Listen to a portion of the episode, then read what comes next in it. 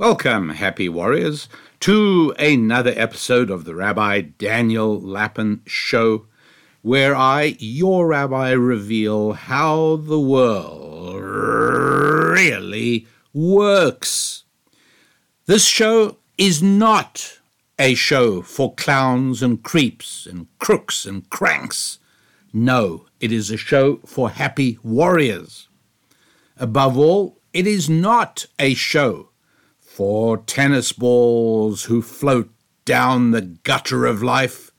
No, it's a show for happy warriors who seize the challenge each and every day, who struggle against the forces of entropy, who struggle against the forces of resistance that prevent them, try to prevent them from achieving their ends of improving their five F's. That's right. This is a show for happy warriors, not for people who want to be massaged with warm butter. No, happy warriors do not need to hear only things with which they agree. They don't need to be massaged with warm butter. Happy warriors are capable of hearing tough information. Happy warriors if there is bad news out there, want to know about it as soon as possible so they can begin to prepare their fortifications against it. Happy warriors delight and thrill in the fight against all those forces that try to obstruct us in our progress, in improving and growing our families and our finances, our faith and our friendships and our physical fitness. All of that is part of the joy of being a happy warrior. Now, part of the uh, happy warrior equation uh, is family. And family means not only the little children that you bring into the world with you and your spouse cooperating and collaborating and connecting, no, it goes even beyond that. Family is siblings, if you're lucky enough to have, and uh, family is parents as well. And that's where things begin to be interesting. And I'll tell you why. In the uh, April 2023 issue of the Journal of Marriage and Family, I saw very credible information and I say credible because it's not just university studies and academic statements. There's more to it than that. There were interviews and surveys. And what's more, this seems to correspond to um, what I experience in my encounters. You know, I, I am privileged to be able to uh, lecture and speak to many, many people. I speak at lots of different churches throughout the year. I speak at a number of synagogues and I speak for many, many business organizations. An exciting one coming up in Lancaster, Pennsylvania uh, in a few weeks' time. And um, I speak to people. There's certain standard questions I ask in one form or another, uh, hoping to be able to take the temperature of the audience have a sense of what's going on in this particular little corner of the culture. And uh, some of my questions revolve around family. And so this doesn't surprise me because what I'm about to share with you is what I experience and encounter in my conversations with people. Here is the point in a nutshell. About 20, call it about a quarter of adult children either are or have been estranged from a parent. That's just putting it boldly. Let's uh, let's dig down a little bit. Okay, what this means is that uh, about a, one in four uh, people, and it's it's talking specifically about uh, people in the age group from uh, 18 to 37 18 to 37 year olds, uh, about a quarter of, of these people are estranged from a parent. Now, my, my guess, and I, I could be wrong, and, and you know I love hearing from you on the We Happy Warriors website. There's a place to connect with me. And uh, as many of you have discovered, I not only read, but I respond. And, uh, and you can, by the way, you can become a happy warrior really simply and easily. Just go to the website rabbidaniellapin.com, rabbidaniellapin.com, and uh, there you will do a little bit of searching in the headings and you will see how to join our community of happy warriors, derive the encouragement and benefit of being with others who are trying to accomplish exactly what you're trying to accomplish, and also discover the thrill of being able to help somebody else. Because life is much more exciting when you are a giver more than a taker. And through the Happy Warrior community, uh, you will find that there are people eager for your experience, eager for your encouragement, eager for your guidance and advice. So become a happy warrior. Join our community at rabbidaniellapin.com. And uh, while you're at it, and I, I never realized that this is uh, such an important thing, but I am very blessed to have on my team people who know a lot more than I do and uh, I've been asked to make sure that I ask you to subscribe to this show. So, whatever platform you're listening on, uh, there is always a an, an avenue or an opportunity to subscribe. It's easy on Facebook. It's easy on uh, all, almost all the platforms. Uh, you can subscribe, and uh, that is something that works well for you, and it works well for us. And on the off chance that you change your mind down the road, you feel it's not working well, you just unsubscribe. That's really easy. But uh, but meanwhile, if uh, if you wouldn't mind, go ahead and uh, do us both a favor and uh, hit the subscribe. So um, so here's the thing.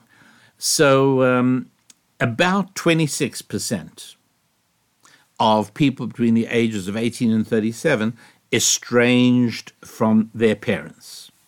Now, uh, here's where it starts to get interesting, Happy Warriors. Do you think you know? And what I liked about this uh, this work at uh, in the April issue of the Journal of Marriage and Family is that they were granular with the data. They didn't just leave, oh, 26% of Americans are estranged from a parent. No, they dug down to first of all take a look at whether the estrangement is the same. The estrangement figures for by estrangement means not talking to, out of touch, out of contact. Uh, we have listeners in many different countries, and uh, I want to just make sure that if I use a word that uh, you with which you might not be familiar, I just want to make sure you know what it means. So instead of just saying, "Oh, about a quarter of Americans between the ages of 18 and 37 uh, are have no contact. They've separated. They've isolated themselves. They've disconnected themselves from a parent. They've estranged themselves from a parent. It drills down to see whether it's the same for fathers and mothers. Okay, happy warriors, what do you think?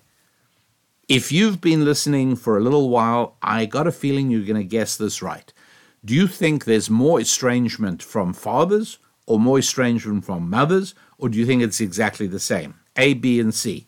A, more estrangement from fathers, B, more estrangement from mothers, C, exactly the same.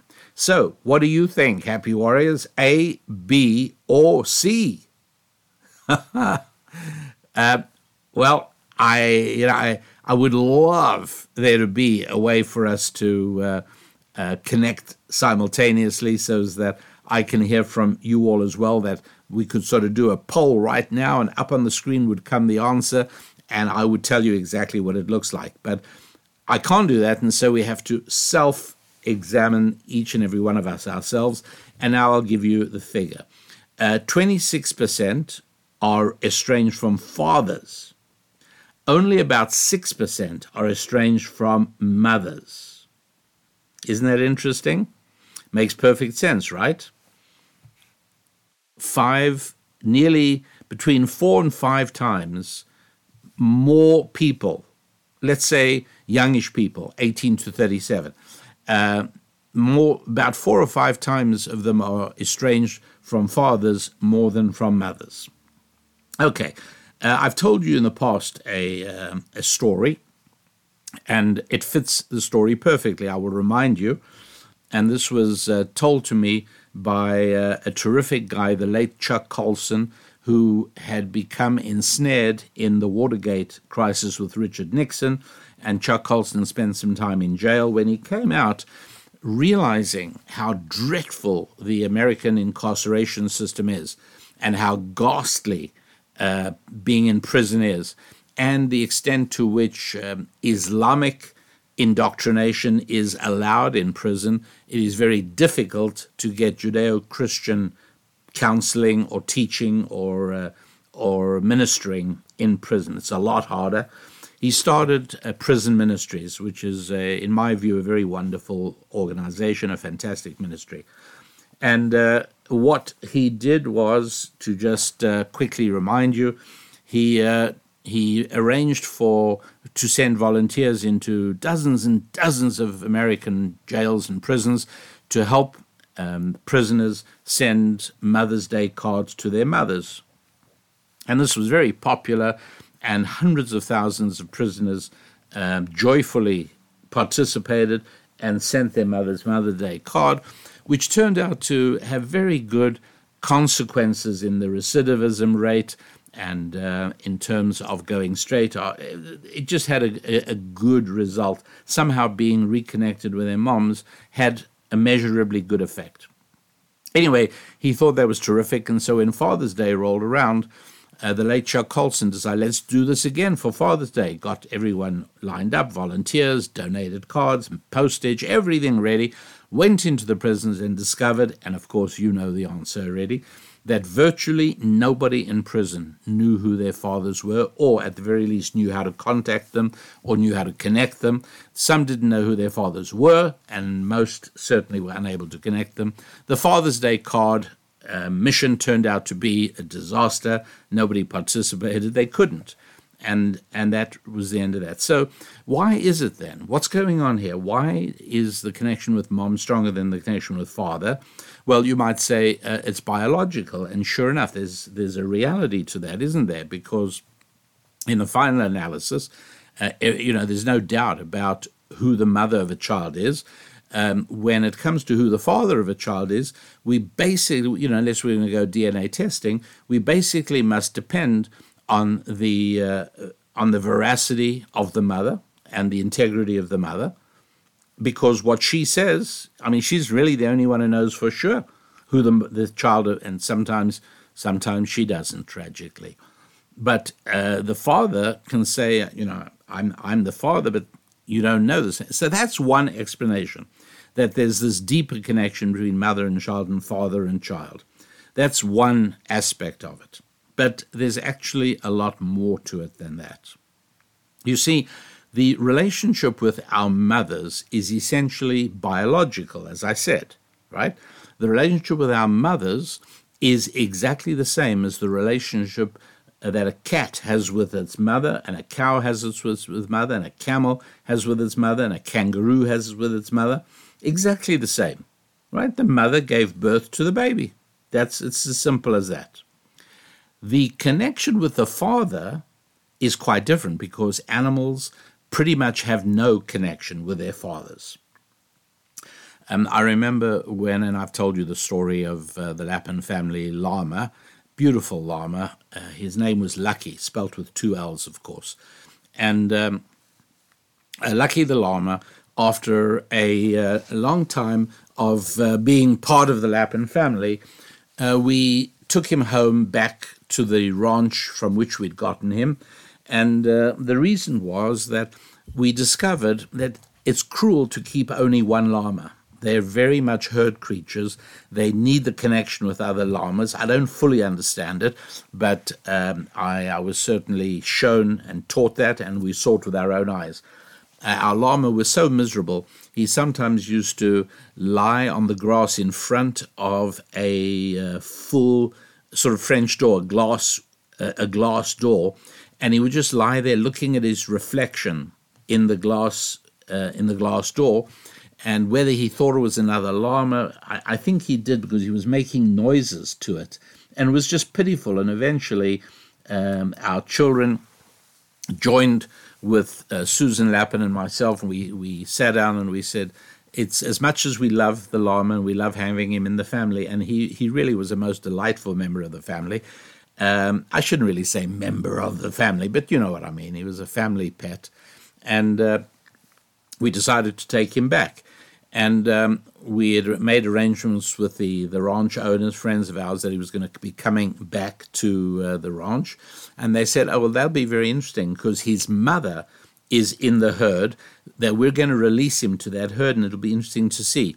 Well, I, I do not know what um, naturalists and biologists and, and zoologists will say to this. Uh, I, I just don't know. I can only tell you what we all witnessed and saw with our own eyes, and that is that uh, we we pulled up. Lucky leapt out of our big van and ran into the meadow, stopped, looked around, and then made a. There must have been about I don't know, 15 llamas in the field. He made a beeline for his mother.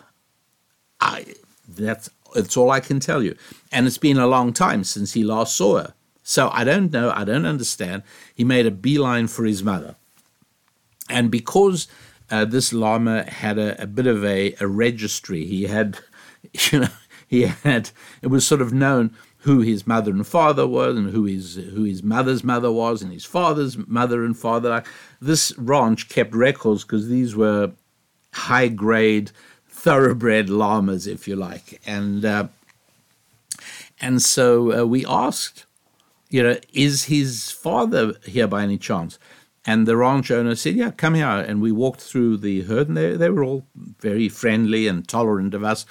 And uh, we walked up to one, and, and these uh, prize llamas all had collars around their necks, and the collars had little labels on them.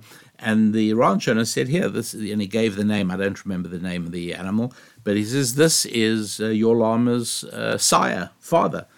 And um, we, we tried to sort of walk Lucky over to see if he would sort of recognize anything in his dad, but wasn't interested, didn't want to know. All he wanted to do was hang out with his mom. And, uh, and it just, you know, I, I use the opportunity to help our children see this point that the connection between mother and child or child and mother is basic, biological, physical. The relationship between a person and their father, now that is something else entirely. And I'm going to define it as more spiritual. Yes, obviously, the father provided some birth material and DNA in, in the form of sperm, clearly, but nonetheless, it is a different relationship. And I mean, you can see the, the difference, right? Somehow being um, held in the mother's body for a lengthy period of time uh, makes a difference for animals and for people, clearly. Uh, the father's contribution is momentary and passing, and that's the end of it for animals. And for people that have become, this is the painful part, for people who have become disconnected from a Judeo Christian Bible based tradition, from people who've been disconnected from a way of living that was first introduced to the world 3,000 years ago with the arrival of the five books of Moses, that idea that the Father stays around and that the relationship with the Father is very, very close and remains close and is very important, that derived from that book. Now, you might say, you know, this, this Rabbi Lapin is constantly trying to tie things back to the Bible, constantly trying.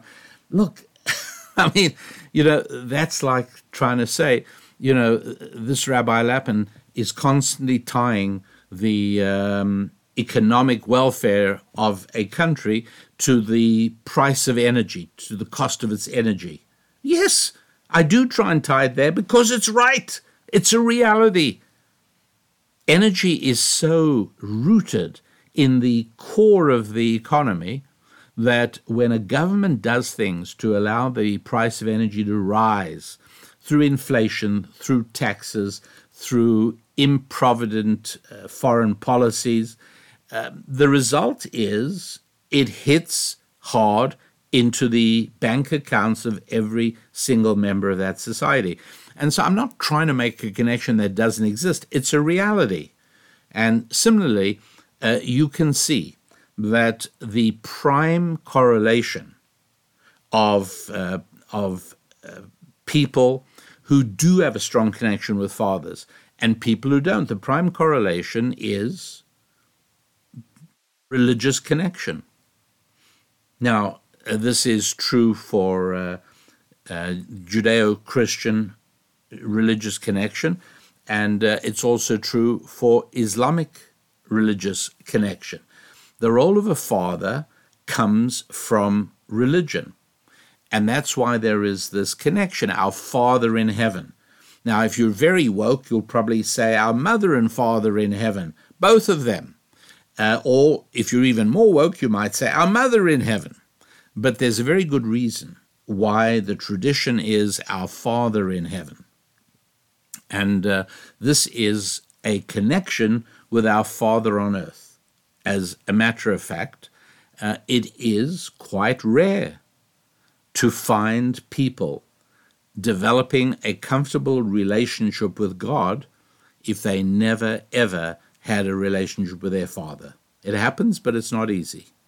So um, I'm trying to help you see, uh, or at least make the case for your serious consideration, that uh, the connection with Father is spiritual.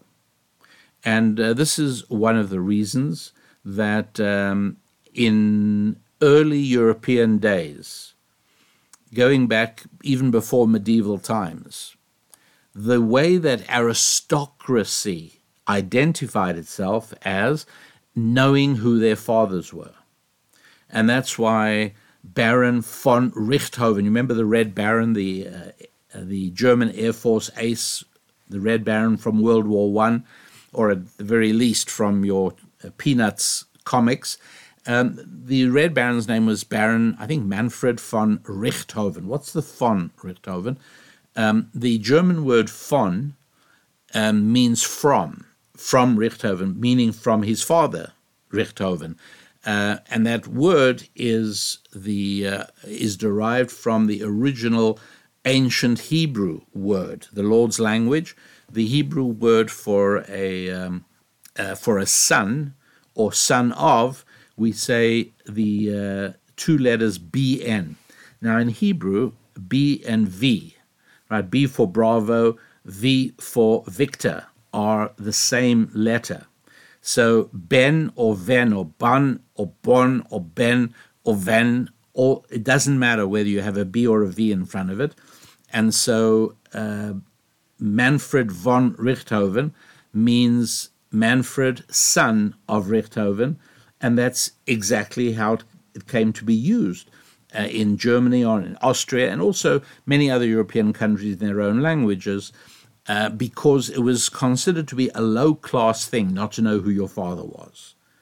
And uh, as a matter of fact, illegitimacy was uh, a stage further, even, right? Where um, you, you, know you don't have a father, so you're an illegitimate child. And they use the word illegitimate because an illegitimate child could not claim uh, uh, inheritance rights from a deceased father, right? And and here I must admit um, I sympathize somewhat with uh, the president of the United States at the present time. Um, his uh, his name is uh, is uh, Biden, and did it look like I couldn't remember his, his name? Well, he is eminently forgettable, other than for the damage that has been wreaked and inflicted on America. But uh, at any rate, so uh, he's got a son, and uh, this son has an illegitimate child. He had a short relationship with a um, a uh, well with with with a woman, and um, the result was this little girl whom he didn't want to recognize. And the press has been criticizing uh, Joe Biden extensively because when he lists the number of grandchildren he has, he leaves out this child. And uh, here I must say, I somewhat agree with him because there is a difference between a legitimate child and an illegitimate child. Now, I know, right? I, I'm not oblivious to the fact that the term illegitimate has been gotten rid of and it's not it's not used at all Um, I, I do get that, and I, I do understand that, but nonetheless, the the word is um, uh, has meaning and, and it does have value. It really does mean something because being connected to your father uh, conveys a sense of legitimacy. And it's even more than that a sense of bearing, a sense of dignity, uh, a sense of aristocracy, if you like. And so um, this is, uh, uh, is, is perfectly natural and perfectly normal. And that is why you'll find that in, um, in America, for instance, it's not uncommon for families that view themselves as patrician or aristocratic or elite, they'll sometimes retain the names. And so, uh, uh, you know, a son will be, um, uh, you know, John Proctor the III because they want to retain the family name. In other words, we know our line of descent. And that's the reason also that the name takes the father's line. Now, I know that there are some people who uh, take the mother and the father. So, um, what happens is John Smith marries Jennifer Jones, and in a uh, in a frenzy of egalitarianism, they decide to call themselves the Smith Joneses. John and Jennifer Smith Jones.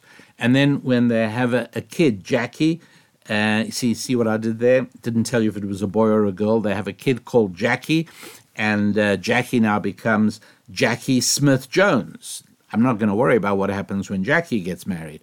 But then they have another son, Vivian, and Vivian is now Vivian Smith Jones. Um, okay, they're defeating the whole purpose. They're being very silly. They're not being serious, they're being silly because the uh, the whole point, the whole idea is that there is value in being linked to the father. We never worry about being linked to mom because that's automatic. That'll always happen, right? Even in in prison, and Chuck Colson told me about this. Uh, the most popular tattoo was mom. Something something connecting the guy to his mother is a very very common tattoo. I asked him, How many tattoos have you seen connecting a guy to his father? And he burst out laughing. and he said, Well, there may be some, but I've never seen any. And I don't know about you all, but you know, I when I meet, where did I just recently met somebody with uh, a very impressed. Oh, I, I, remember where it was. Um, he had um, tattoos on both arms, and his shirt sleeves were not all the way down. So I saw, and then I asked him to show them to me, and I asked the the background a little bit and what they were and uh, and I always do, but uh, I'm always on the lookout, and I always ask, you know, do you have a tattoo honoring your mom? Do you have a tattoo honoring your dad?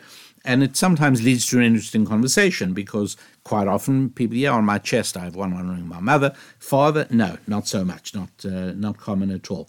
That's that's the whole point. The connection to dad is spiritual, and anything spiritual has to be worked at. It's not natural. It's not biological right? A connection with God, that's spiritual. A connection with mom, you don't have to work at. It's like you feel it, it's right there. But not everybody automatically ends up feeling a connection to God. For certain people, for most people, it happens at a certain time. And, and many of us can even identify a date when we felt that we had now established a relationship with God. So that's what makes all the difference. And uh, one reason that fathers are so very important, of course, um, is that there are many more religious restrictions and many more religious rituals that apply to men than apply to women. Um, for instance, men have to overcome their nature to a far greater extent than women do. There is a reason that the majority of crime is committed by men. Violent crime, murders, and homicides, mostly committed by men, because it's more in the nature of men to be aggressive and violent. And so when the Bible came along a little over 3,000 years ago and introduces this concept that um, violence, though obviously necessary at certain times for self defense and for national defense, uh, is not the preferred way for ordinary citizens to resolve the perfectly natural disputes that will always arise when normal human beings instead of angels are living together. And that's why, in order to function and in order to live as a society, we do need a system of laws and a system of fair application of those laws. That would be nice to see again. And so, um, fathers are the ones who have to, if you like, buckle under the uh, the the yoke of God, if I can use a, a, theological term. Men more than women are the ones who have to submit to a divine authority. Um, in the area of male female relations, it is said with some degree of justification, like generalities. This one has an element of truth to it, enough that you know, you will recognize the, the truth aspect.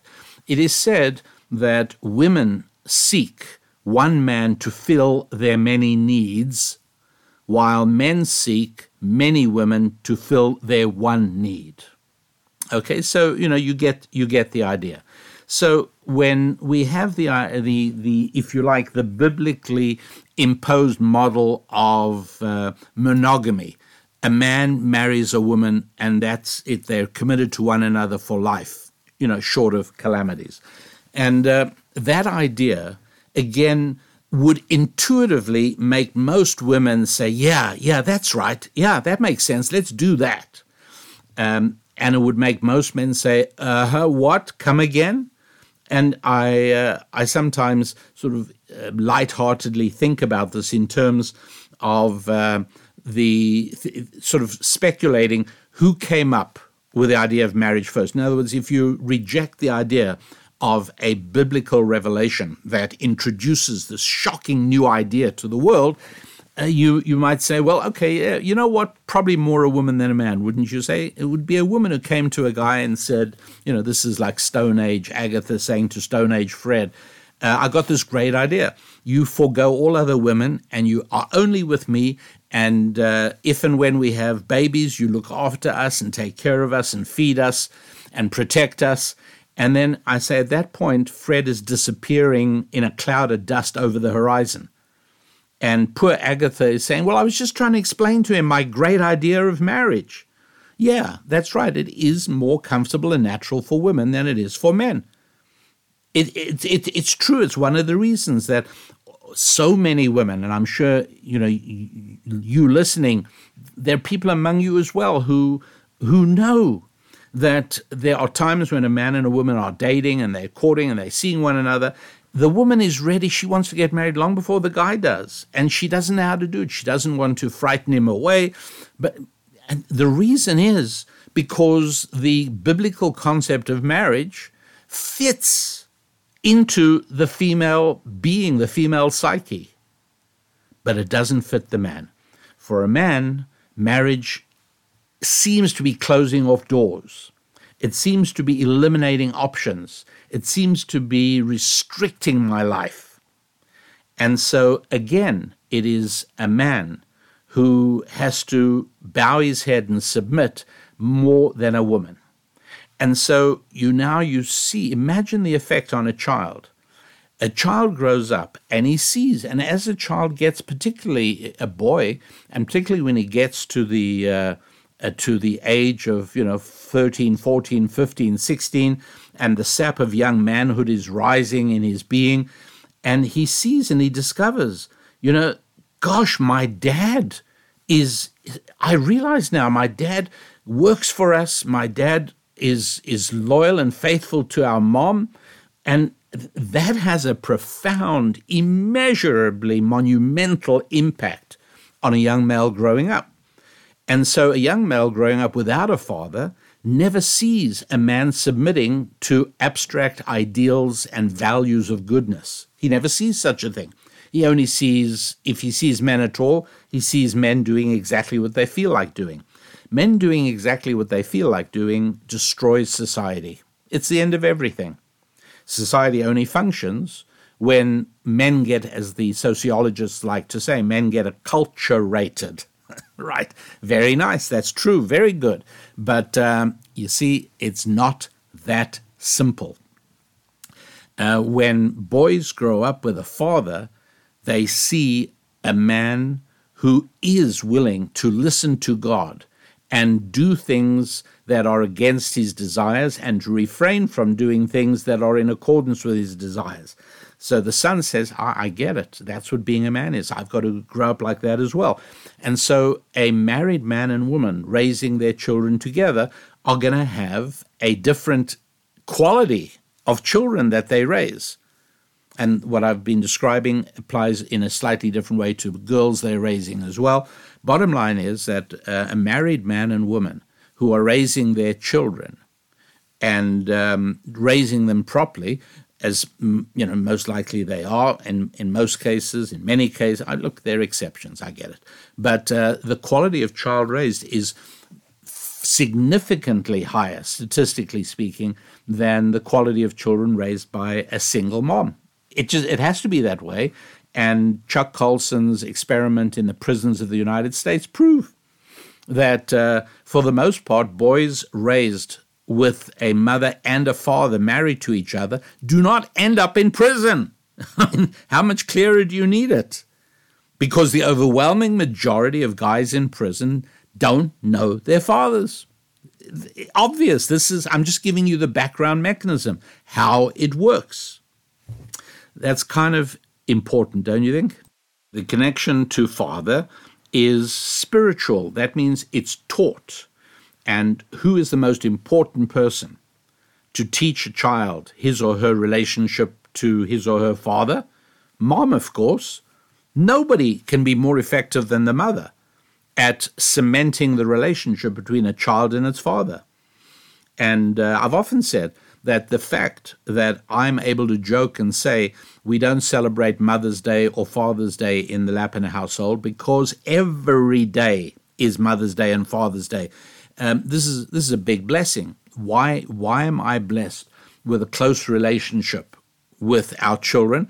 Only because of Susan Lapin Right? I mean, I, I can do the best I can, and I certainly tried to do the best of I can, and I, I know I fell short in, in many areas, but the fact that I have a great relationship for which I'm so grateful uh, is because of my wife. She made that happen. And, um, and that's really crucial. Who teaches young women today that part of their job is to make sure that their children have a connection to their husband? Who teaches them that? I don't know. I just don't know if that happens. I, I know it doesn't happen in GICs, in government indoctrination camps. You know, children serve out 12 years in those camps, and I, they come out with no knowledge and no understanding of money, and no knowledge and no understanding of male female relationships. Oh, they know the biology, all right, you don't have to worry about that. They know 27 different ways of intimate relations of many different kinds and styles. That they know. But to really understand the depth of the relationship, what a male female relationship is, how it works, no. Uh, and you know, when, when something is done consistently, it's usually not a coincidence. And because this is so consistent throughout America, no education on male female relationships in K through 12, no education on uh, on financial and monetary matters. I can only assume that it is by design and intent. What could possibly be the reason for the design and the intent? Uh, making people dependent. People who have no relationship, no understanding of male female relationships, are unlikely to be able to form lasting marriages and families, which means they're far more likely to need social services and uh, and relief services and welfare services, which is precisely what a government headed in the wrong direction wants. They want a populace that will vote them consistently and reliably in power because they are dependent and this is one of the reasons that uh, one of the strongest support demographics for the Democratic Party are single mothers. I mean, it should all make sense, right? Married women, women who have husbands and children, do not support the Democratic Party. Everybody knows that. The Democratic Party knows that. They don't even waste time trying to get those people. Um, And it was it bothered people in 2016. Why did so many women support Donald Trump? Don't they know what an evil, horrible, misogynistic person? Yeah, these are all married women with children, and they knew that Donald Trump was pro family and uh, was going to uh, make sure that the, the, the, issues important to them would be on the forefront of his uh, concerns. And, and that's really how it is.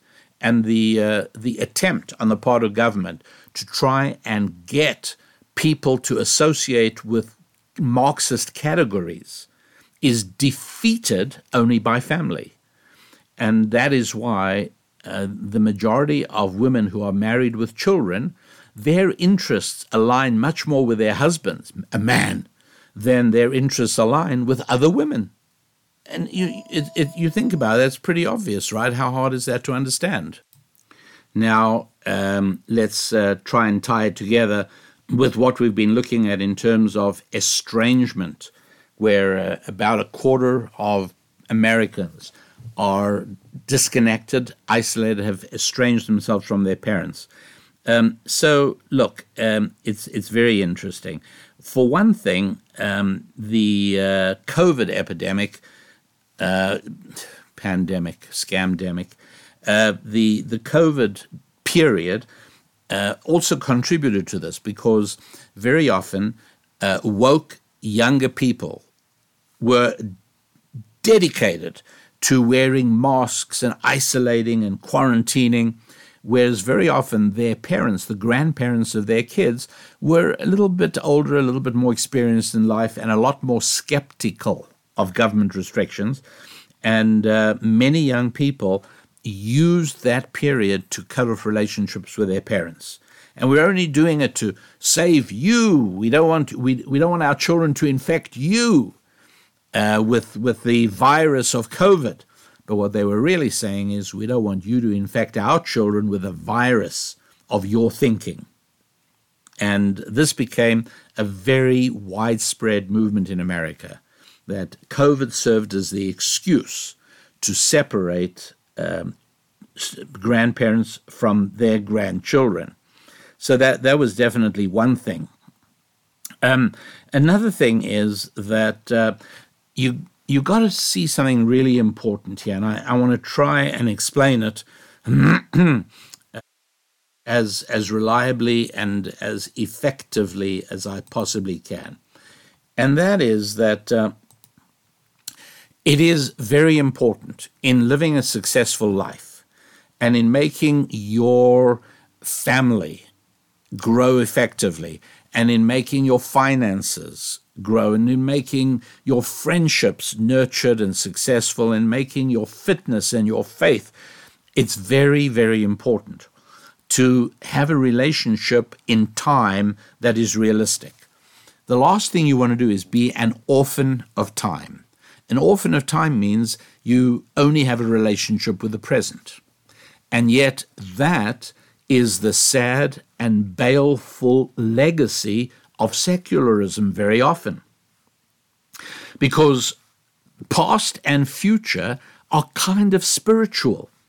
You, you can't see the past in front of you. You can see symbols of the past called statues and monuments, but those are so easy to tear down and destroy. You can't see the future. You have to imagine it, you have to think about it. You're using a spiritual ability to see the future. You're using a spiritual ability to see the past. But the present is all here and it's fun. I can indulge my appetites in the here and now. I can have whatever I want. I can have whomever I want because it's all in the here and now. The um, the uh, late rock singing star Meatball, you might remember he he did a song. I think it's one of the longest songs in pop history called "Paradise by the Dashboard Light," and um, Uh, I think uh, it, um, uh, it, it must have been about seven minutes or something. At any rate, that was a really interesting song because it's the the song of of a young man living in the present, and he's in a car parked over a lake with his girlfriend. They're both 16 or 17 years. I think the song says they're nearly 17, and uh, he's he's pushing and pushing and pushing, and she finally says, "Stop, stop! Uh, we're not going further until you tell me if you'll love me forever, love me for the rest of your life, and make me your wife." That's what she's insisting on. And he is torn between his hormones and a, a, shred of decency that still lingers in his being. But finally, he says, Okay, fine. I promise, I promise, I promise. And there's a really, I, I think, a clever insertion into the song of the narration of a baseball game. And again, any anybody who um, who remembers his youth uh, or her youth will probably remember the terms first base and second base and third base and so on in terms of male female relationships. I won't say any more on the show for the moment, but you, you get the idea. And they sort of have that in the middle of the song, which tells you where they're at. And, um, and then finally, Meatball sings, uh, they go for it. And then the song moves ahead a number of years and he says, "Look, I kept my word. I wasn't going to break my promise, and we yes, we got married, and I hate the sight of her." And she echoes, then she says she hates the sight of him, and he's just waiting basically for the end of time, so he doesn't have to be with her anymore. But um, that idea that there is a future is so rare, particularly in the the pop world, and I think part of the reason it became such a classic, "Paradise by the Dashboard Light." uh, is because it gave a hint of the future, whereas normally uh, pop music eliminates the future. It stops you having to think about the future. That's part of its appeal. And, uh, and so it is that um, most entertainment that people see on their screens, most, uh, most, most stuff that people watch on streaming services it's stuff that stops you thinking about the future, stops you thinking about the past for the most part. The, the past is less problematic. It's still problematic, but the future is what really is difficult to think about. And yet, for successful living, um, whether it's financial or family wise, I mean, the one thing you want to make sure that a teenage boy or girl begin to get a sense of and understanding of is the future. Because a clear, strong understanding of the future will help to restrain them from terrible mistakes and help to encourage them move, moving forward in the right direction. And again, any parent of a teenager, first of all, if you're sending your teenager to a GIC, so then, you know, I'm sorry, but the odds are really stacked up against you. But if you're homeschooling or you're sending them to a, uh, a good private school, or for that matter, to be perfectly honest, if you're not sending them to school at all and just let them give them access to books and make sure they can read, uh, all of that is superior to what is going on in, uh, in GICs, government indoctrination camps, previously known as public schools. Well, uh, it's so it's um, it, it's it's it's the one thing you'd want to get across to them, isn't it? Hey, past and future really matter. You've got to understand, even though we have to use spiritual powers to understand the future, because you can't see it. You've got to think about it, you've got to imagine it. And the past, you've also got to use spiritual powers. I want to tell you about the values of this family. I want to tell you uh, where mommy came from, and I want to tell you where daddy came from. I want to tell you about your grandparents. You may never have met them, maybe, but Here's who they were. Here are the things, the way they lived their life, and you are part of this chain of transmission. Look at the name you carry. You carry your father's name. So we're teaching past and we're teaching future as well. This is absolutely vital. So vital, in fact, that uh, in the Lord's language, in Hebrew, the uh, main Hebrew name for God Almighty is made up of the Hebrew words for past, present, and future. That's one of the reasons that we say God is timeless, right? Past, present, all wrapped up. And so part of becoming godly is becoming someone for whom the past and the future are just as important as the present. That's so important to understand. Past and future are as important as the present. The problem with secularism is that it is very difficult to inculcate a sense of past and future in a secular person. You might say, well, we'll teach them history. Yeah, but the trouble is that uh, history taught under secular auspices is not only value free, but it's often value distorted. And uh, future is not taught at all because that's considered to be imposing a belief system. That's right, you see. You can't possibly teach the future if you don't first establish the moral framework in which you are looking at the future. Just think about that for a few minutes. I'll say it again if you don't mind. You can't possibly think about the future till you have first of all decided w- through the lens of what moral framework will you think of the future. See? I think you'll you'll see how important that becomes. Now, one of the things that all tyrannical regimes always do is they try and cut off relations between people and their parents and their past. Because once you have isolated people from their past, you can then design their future.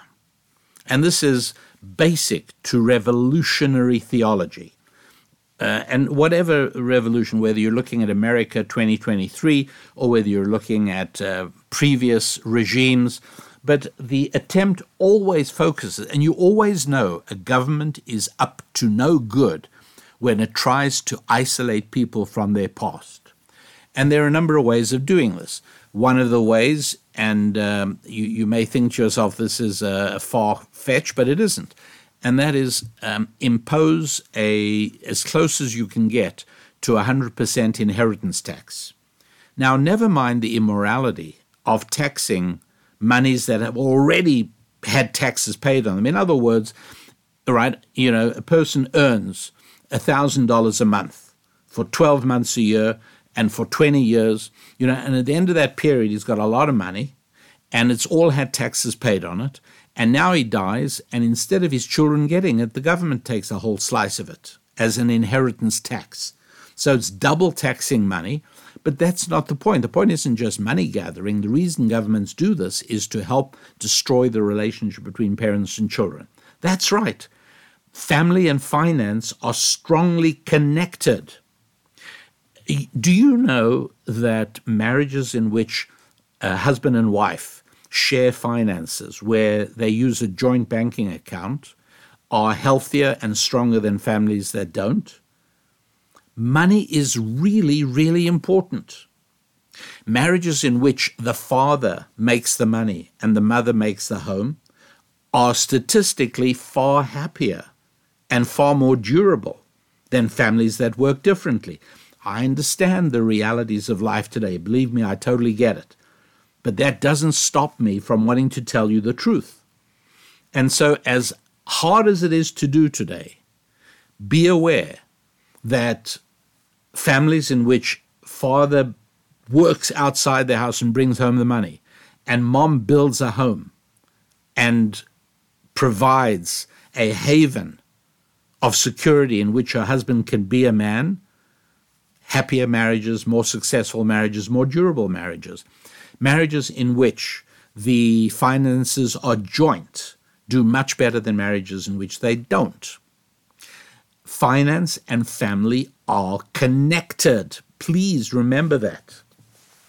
And uh, the uh, that same truth applies when it comes to parents and children. The fact that a parent supplies the financial needs of a child by working is hugely important. You have a totally different family structure, much less successful, much less lasting when the, the family is provided for by the government. Families on the dole do not endure. That's if they get onto the dole in the first place. Generally speaking, they don't. But even when they do, children who know they're being fed by the government as opposed to being fed by their parents, very big difference in the relationship between parents and children. Some people want to demand, oh, it's money. You know, who wants to introduce the vulgarity of money to the beauty of a parent child relationship? You're missing the point. It's a very important part of it. It's very, very valuable that the father or the mother give money to the children, usually in return for jobs done or chores done or whatever it is. You, you have a wise system of disbursing money. You don't just give money. But the fact that money comes from parent to child, hugely important. And the fact at the end of parents' lives that, the, uh, that there is an uninterrupted, unimpeded uh, flow of assets from late parent to child, hugely important and in biblical terms, it's, it's actually known because in biblical terms, it's actually laid out exactly how it goes from parent to child.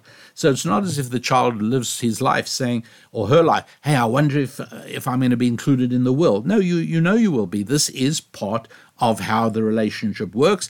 It's part of how um, human beings are incentivized in the godly system to work hard because I'm going to work very, very differently if I know that whatever's left over at the end of my time goes to my children than if I think that whatever's left over at the end of my time goes to the government and to every all other children.